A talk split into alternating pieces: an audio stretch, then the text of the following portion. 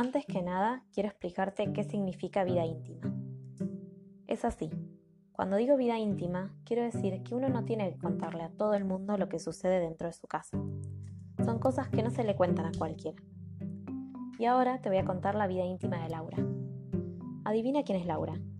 Te daré un beso en la cabeza si adivinas, aunque dudo que aciertes. Te doy tres oportunidades. ¿Viste que es difícil? Pues bien, Laura es una gallina. Una simple gallina. Te pido un favor. Empieza a querer a Laura pronto, porque ella es la gallina más simpática que jamás he visto. Vive con otras aves en el huerto de Doña Luisa y está casada con un gallo llamado Luis. Luis la quiere mucho, pero a veces pelea con ella. Son peleitas sin importancia. Me parece que voy a tener que contarte una verdad, y es esta. Laura tiene el pescuezo más feo del mundo. Pero eso no te importa, ¿verdad? Porque lo que cuenta es ser lindo por dentro. ¿Eres lindo por dentro? Apuesto que sí. ¿Que cómo lo sé? Lo adiviné. Otra verdad. Laura es bastante tonta. Hay personas que piensan que es tontísima, pero creo que es una exageración. Los que la conocemos bien sabemos que ella tiene pensamientitos y sentimientitos. No muchos, pero sin dudas lo tiene. Como sabe que no es tan tonta, se siente muy satisfecha.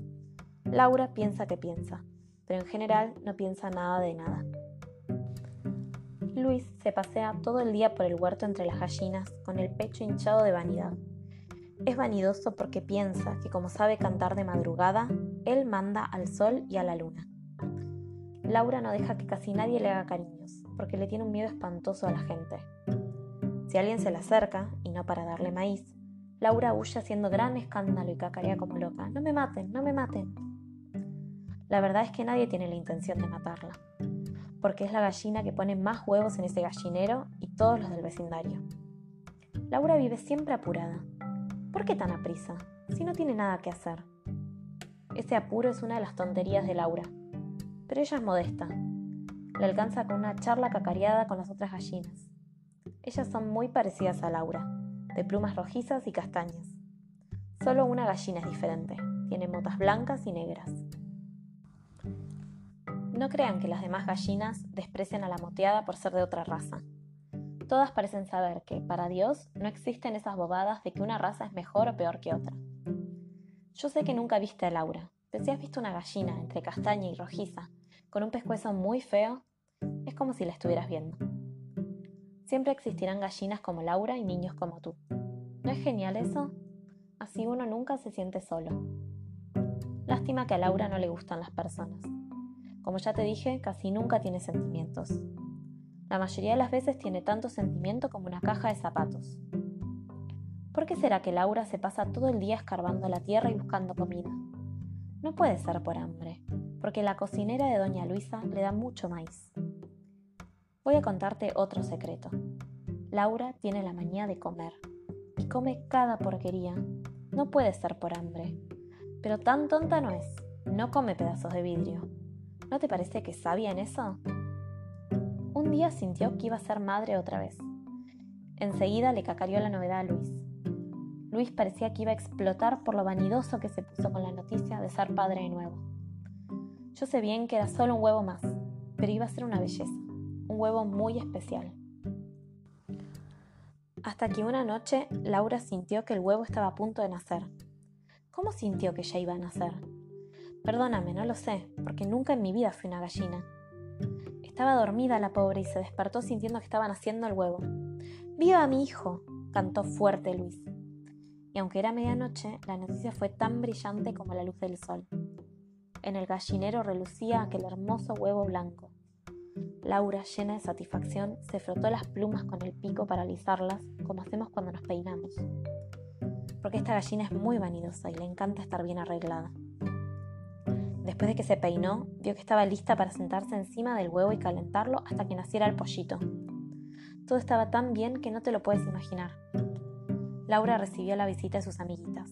Todas cacareaban y le llevaban lombrices de regalo, ya que ella no podía levantarse de su huevo. También recibió la visita de Doña Luisa, quien le regaló un tazón de maíz tierno y amarillo.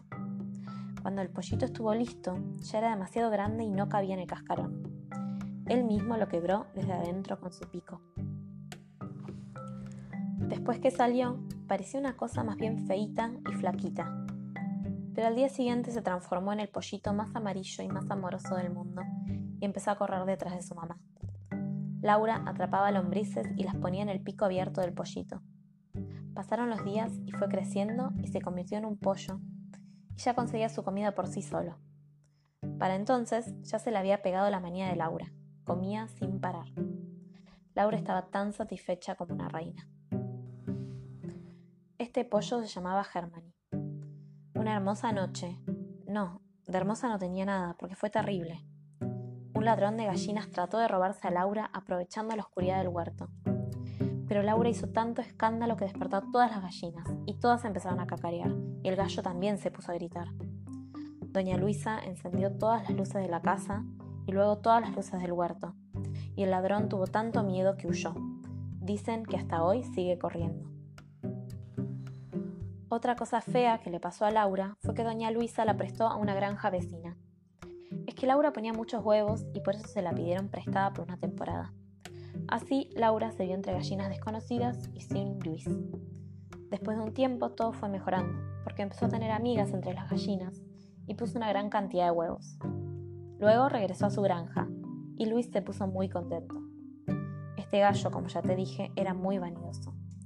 Se enorgullecía de estar casado con Laura y de cantar alto, ronco y chillón apenas el sol daba muestras de querer aparecer. Era el primer gallo en cantar en todo el vecindario. Cuando yo era una niña de tu tamaño, me quedaba horas y horas mirando a las gallinas. No sé por qué. Las conozco tanto que nunca terminaría de contarte cosas. Voy a decirte algo bastante asqueroso. Es lo siguiente. ¿Sabes que las gallinas tienen un olor un poco feo? Parece el olor del cesto de la ropa sucia o el de las personas cuando no se bañan todos los días. No es para nada un olor a limpio. Y justo debajo de las alas sale un tufo más penetrante. Pero no pasa nada más que eso. Todas las cosas tienen un olor especial, ¿no es cierto? ¿Tienes buen olfato? A los perros les encanta andar oliendo todo. Lo que yo quisiera saber es quién le enseñó al gallo a cantar de madrugada. Hay gente que aprovecha ese canto como despertador para levantarse. Me gustaría mucho que Laura supiera hablar. Diría tantas tonterías divertidas que habría que escucharlas. Diría, por ejemplo, ¿sabes que una cosa roja es roja? Y le responderías, claro que es roja, si me lo estás diciendo. Quizás Laura podría explicarnos qué gusto tienen las lombrices. Claro que no es fácil explicar el gusto que uno tiene en la boca. Por ejemplo, trata de explicar el gusto del chocolate. ¿Verdad que es difícil? Es gusto de chocolate y punto. ¿Sabes que a Dios le gustan las gallinas? ¿Y sabes cómo sé yo que a Él le gustan? Si a Él no le gustaran, sencillamente no habría hecho gallinas en el mundo. Dios también te quiere, pues si no, no te hubiera creado. ¿Pero por qué hizo a las ratas? Eso no lo sé. Laura no le da besos a nadie. Me parece que le da unos picotazos sin gracia a Germany. Por cierto, nunca vi a nadie con tan poca gracia como esta gallina. Todo lo que hace lo hace bastante mal. Menos comer. Claro, también sabe hacer bien los huevos. Hay una receta de gallina que se llama gallina en salsa parda. ¿La probaste? La salsa se hace con la sangre de la gallina. No sirve comprar la gallina muerta. Tiene que estar viva y hay que matarla en casa para aprovechar la sangre. Yo no hago esas cosas. Nada de matar a una gallina. No, eso no va conmigo. Pero es cierto, esa comida es deliciosa. La comemos con arroz bien blanco, con los granos bien sueltitos. Hay otra receta de gallina que se llama suprema de pollo. Ya hasta me dio hambre. Yo sé en qué restaurante preparan ese plato, pero no te voy a decir porque parecería que le estoy haciendo publicidad. Tampoco puedo decirte con qué refresco queda más rica la suprema de pollo. Adivina, comienza con C. Es divertido ver a las gallinas vivas, pero al mismo tiempo son muy ricas en salsa parda. No cabe duda de que las personas somos muy raras. Yo solo quiero saber una cosa. ¿Desde cuándo existen las gallinas en la Tierra? Quiero que me lo digas, porque yo no lo sé. Ahora te voy a contar una cosa un poco triste. Un día, señalando a Laura, la cocinera le dijo a Doña Luisa: esa gallina ya no pone tantos huevos, y además se está poniendo vieja. Antes de que se enferme o se muera de viejita, podríamos hacerla en salsa. Nunca mataría esa gallina, dijo doña Luisa. Laura la escuchó, tuvo mucho miedo. Si Laura pensara, pensaría algo así. Es mucho mejor morir siendo útil y sabrosa con las personas que siempre me trataron bien y hasta ahora nunca me mataron ni una vez. La gallina es tan tonta que no sabe que solamente se muere una vez. Cree que todos los días la gente muere una vez. Además, Laura sabría, si pensara un poco, que doña Luisa jamás se la iba a comer. A Laura le gustaba estar viva. Entonces metió el pico en el barro, se ensució toda y se alborotó las plumas. Date cuenta de que no era tan tonta. Sabía que si no lo hacía, las demás la reconocerían porque ella era la más limpia y peinada del gallinero. Cuando apareció la cocinera, Laura tuvo miedo, pero se sintió protegida por la bondad y el amor de doña Luisa. La cocinera agarró a otra gallina llamada Ceferina, entre rojiza y castaña, muy parecida a Laura. A la hora de la cena, cuando todos estaban sentados en la mesa, Ceferina, que era prima lejana de Laura, apareció en una fuente de plata, partida en varios trozos, algunos bien dorados. Luisita y Carlitos, los hijos de doña Luisa, estaban tristes por tener que comerse a Ceferina en salsa parda, acompañada con arroz blanco.